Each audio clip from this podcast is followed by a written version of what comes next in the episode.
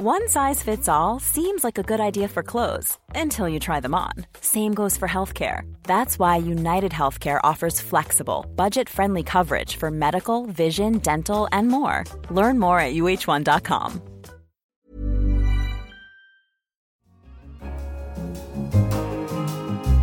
In London, this is The Economist. You're listening to Tasting Menu, a delectable selection of our favorites from among this week's stories. I'm Lane Greene, The Economist's language columnist, and coming up, what does it mean to be Muslim in the West? Does a good astronaut need a sense of humor? And the history of America in a bowl of Southern stew. We begin with our cover story. The trade talks between America and China over the last two weeks are about more than soybeans and car parts. The future of China's $14 trillion economy is at stake. Pretty much all sides in America agree that China's steroidal state capitalism makes it a bad actor in the global trading system and poses a threat to security. Many countries in Europe and Asia agree. At the heart of these complaints is the role of China's government, which funnels cheap capital towards state firms, bullies private companies, and breaches the rights of foreign ones. As a result, China grossly distorts markets at home and abroad. Until now, the Communist Party has presided over an era of astonishing success. Since 1980, the economy has grown at a 10% compound annual rate as nearly 800 million people have lifted themselves out of poverty.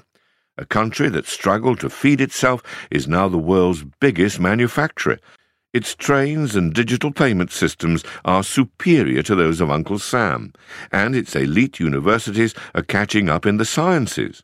Although inequality and pollution have soared, so have living standards. But beside the international backlash, the China model is starting to offer diminishing returns. Government owned firms' share of new bank loans has risen from 30% to 70%, the exuberant private sector has been stifled. Regulators meddle in the stock market. Critical analysis is suppressed. And since a botched currency devaluation in 2015, capital flows are tightly policed. Investment is a swollen 44% of GDP. As resources are sucked up by wasteful projects and inefficient state firms, productivity growth has slowed. We argued that President Xi must try to reform the economy. If he can be persuaded, he might find himself surprisingly popular. Corporate bosses and senior officials say that they want American pressure to get through to Mr. Xi in a way they cannot. Under him, China is becoming trapped in a bad cycle of sluggish growth, debt, state control, and hostility abroad. A more economically liberal China would end up richer and make fewer enemies it is time for Mr. Xi to change course. To find out how Mr. Xi can start to turn the ship of state capitalism around, read the essay in this week's issue of The Economist. And if you're not yet a subscriber, you can go to economist.com slash radio offer to get your first 12 issues for $12 or 12 pounds. 26 million Muslims now live in Europe, not counting Turkey and Russia. Islam may not always be welcome in the West, but it is here to stay. Muna Ahmed's family came from Somaliland, but she grew up in Yorkshire. She told our new Global Current Affairs podcast, The Intelligence, about her experiences of being Muslim in Britain. I miss prayers. I don't pray all the time. I don't always go to the mosque. I don't always wear a headscarf. But none of these things make me a bad person or a bad Muslim. I posted a video on Facebook about how the tabloids vilify Muslims. The first person to comment was one of my childhood friends. And she said, Yeah, we need these people out of our country, Muslims in general. And I was like, Well, do you have more of a right to be in this country than I do? Me and you grew up together. We went to the same school. We went to each other's birthday parties. But yet again, you feel like you have more of a right in this country than I do. And she replied with, You also have blood on your hands. You can find an in depth examination of the changing position of Islam in the West in last week's special report, available to subscribers from Economist.com. The Economist Asks this week focused on discrimination in the film industry. Our guest was Chiwetel Ejiofor, best known for his Oscar nominated portrayal of Solomon Northup in 12 Years a Slave. He's now turned his hand to directing with The Boy Who Harnessed the Wind. After a new report found that just 6% of top directors in the last decade were black and just 4% were women, we asked him how much power directors have to change the status quo. I think directors have a lot of power and, and, have a, and have a lot of influence and can very much sort of lead the conversation in several ways. Uh, but I think it's about how films are produced, uh, the nature of the audiences that are uh, being invited to come to the uh, to the productions and and to see the films or the TV shows or the plays, and the diversity of those audiences as well, and whether that's something that is actively encouraged or whether it's not particularly encouraged those are things that I think theatre has tried to push for a more diverse audience. And of course, a more diverse audience and people being actively encouraged to come to the theatre then has an effect on what those audiences want to see and who they include in that context.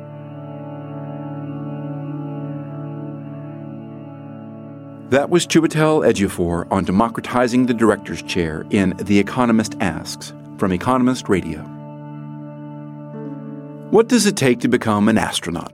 In The Right Stuff, Tom Wolfe's famous book about the early years of the American space program, astronauts needed to be bold, daring, self conscious hero types.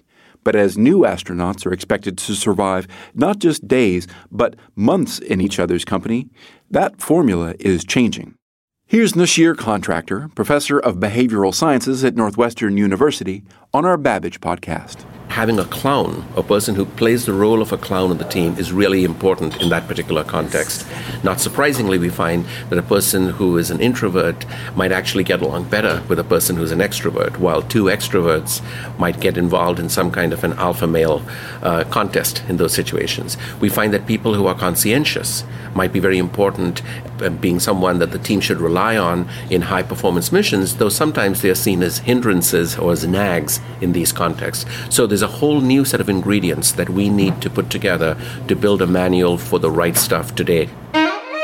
The object of the mission most often in mind as these plans are being laid is Mars. So far, humans have sent only robots to the red planet, but some of them have done remarkably well.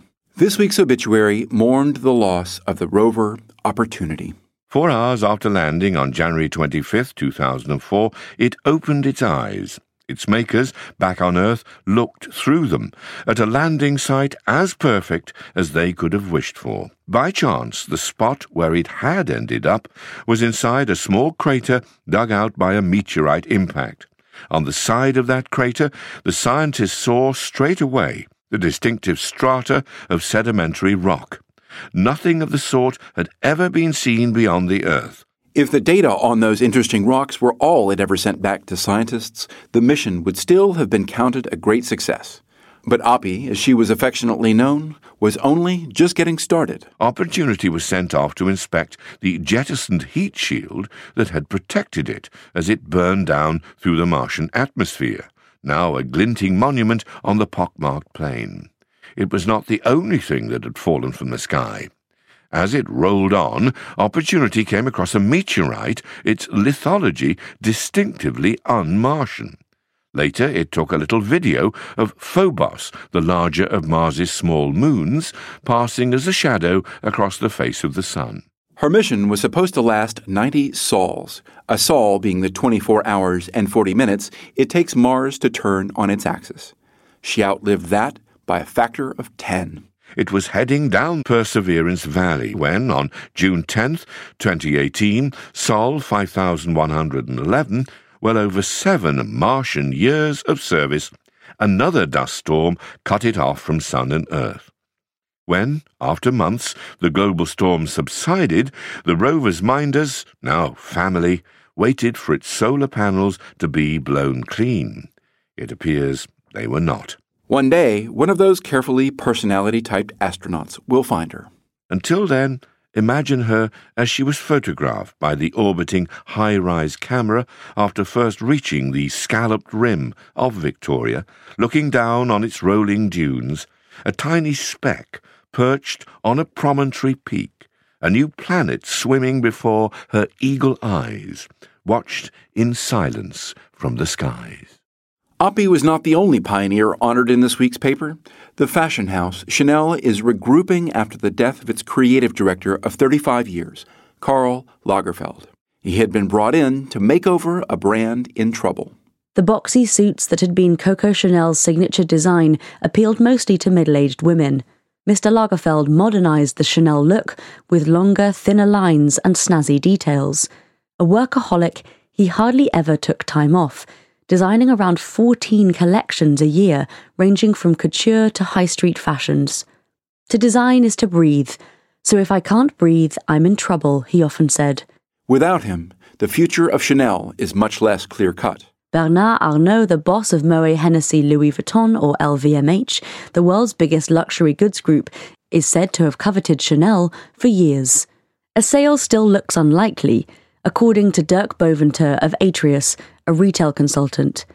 Alain, the chief executive, announced that Mr. Lagerfeld would be succeeded by Virginie Viard, his closest and most trusted associate for some 30 years. Miss Viard will need to make a mark. Until she does, Chanel without Mr. Lagerfeld is less of a trophy for potential investors. And finally, don't spill any on your little black dress, but the Books and Arts section this week dug into the cultural history of gumbo, a beloved Louisiana stew. The fact that it's a stew usually served with rice is about as much as anyone can agree on. After that, things become contentious. Should roux, a fat and flour mixture, form the foundation of gumbo? Usually, but not always. And what sort of fat? These days, most chefs prefer vegetable oil or butter. In colonial Louisiana, the fat of choice was bear lard. Most believe the dish should never contain fin fish, but it can accommodate almost anything else chicken, sausage, shellfish, and in harder times rabbit, squirrel, whelk, and smoked raccoon. Its origins are as murky as its ingredients, reflecting the unique history of the area around New Orleans. They are partly African. Ki ngombo is the word for okra in several West African languages, and gumbo is a close cousin to the okra soups served across that region, whence most enslaved people in Louisiana came. But it also betrays Native American and European influences. In a new book, Gumbo Life, Ken Wells invites his readers into the kitchens of the bayou. In no other part of America does food play such a central cultural role. Nowhere else between Maine and San Diego can people of all means eat as consistently well. But as anyone lucky enough to be invited to dinner by a Cajun or Creole friend knows, the best food, and in particular the best gumbo, is found in private homes. Gumbo, like America, contains multitudes. And that's the last spoonful of this week's tasting menu. But remember, there are second helpings aplenty at economist.com or from Economist Radio on your podcast app. And while you're with us, please take a few moments to rate us on Apple Podcasts. We love to hear from you.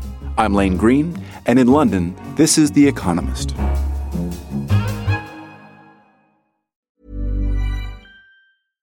This message comes from BOF sponsor eBay. You'll know real when you get it. It'll say eBay Authenticity Guarantee. And you'll feel it. Maybe it's a head turning handbag, a watch that says it all, jewelry that makes you look like the gem, or sneakers and streetwear so fresh every step feels fly. eBay gets it. So look for the blue check mark next to that thing you love and be confident that every inch, stitch, sole, and logo is checked by experts. With eBay Authenticity Guarantee, you can trust that feeling of real is always in reach. Ensure your next purchase is the real deal. Visit eBay.com for terms.